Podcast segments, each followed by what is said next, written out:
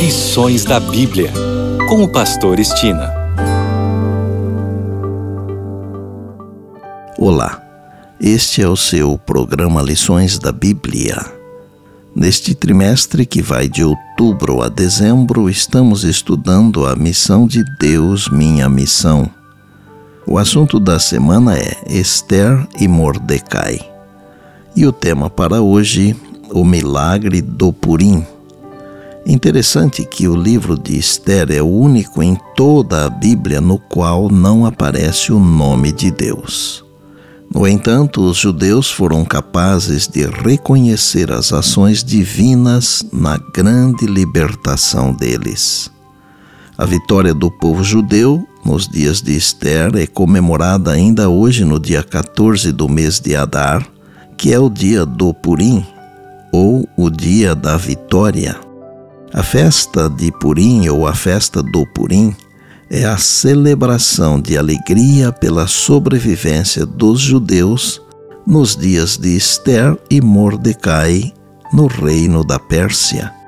Tenho ensinado em meus sermões que muitos acontecimentos do passado se repetirão nos últimos dias. Poderá não ser da mesma forma, evidentemente, mas muitos episódios terão lugar novamente. Vou citar alguns poucos exemplos.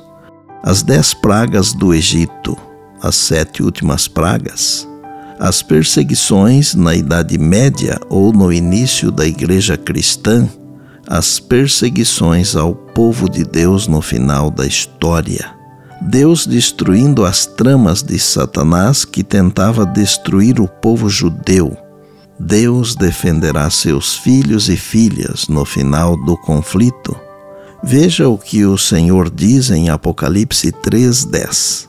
Porque guardaste a palavra da minha perseverança, também eu te guardarei da hora da provação que há de vir sobre o mundo inteiro para experimentar os que habitam sobre a terra. Quero compartilhar com você o que encontrei no livro Testemunhos para a Igreja, volume 5, nas páginas 386 e 387. Deus revelou o que acontecerá nos últimos dias para que seu povo possa estar preparado para enfrentar a tempestade da oposição e da ira. Deus sempre agiu em favor de seu povo nas situações extremas, quando menos probabilidade havia de ser evitada a sua ruína. Os desígnios dos ímpios, dos inimigos da igreja, estão subordinados ao poder de Deus e à sua providência. Deus pode mover o coração dos estadistas e desviar a ira dos amotinados e dos adversários, dos que aborrecem a Deus, sua verdade e seu povo, como se desviam as correntes dos rios, se assim o entender conveniente. Aquele que sustenta em suas órbitas as estrelas, e cuja palavra domina as ondas do grande abismo, o grande Criador, operará em favor de seu povo se este lhe suplicar com fé. Creio que o que mais necessitamos é de uma experiência individual, profunda e completa com Deus.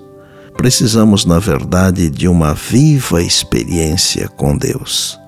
E por bondade, lembre-se sempre das palavras de Jesus. Passará o céu e a terra, porém as minhas palavras não passarão. Eis que venho sem demora. E lembre-se que a voz é nossa, mas a palavra é de Deus. Bem, amanhã tem mais, se Deus assim nos permitir. E disse Jesus: Examinais as Escrituras, porque julgais ter nelas a vida eterna, e são elas mesmas que testificam de mim. João 5,39. Eu sou o Pastor Estina e este é o seu programa Lições da Bíblia, diariamente com você, pela graça e misericórdia de Deus.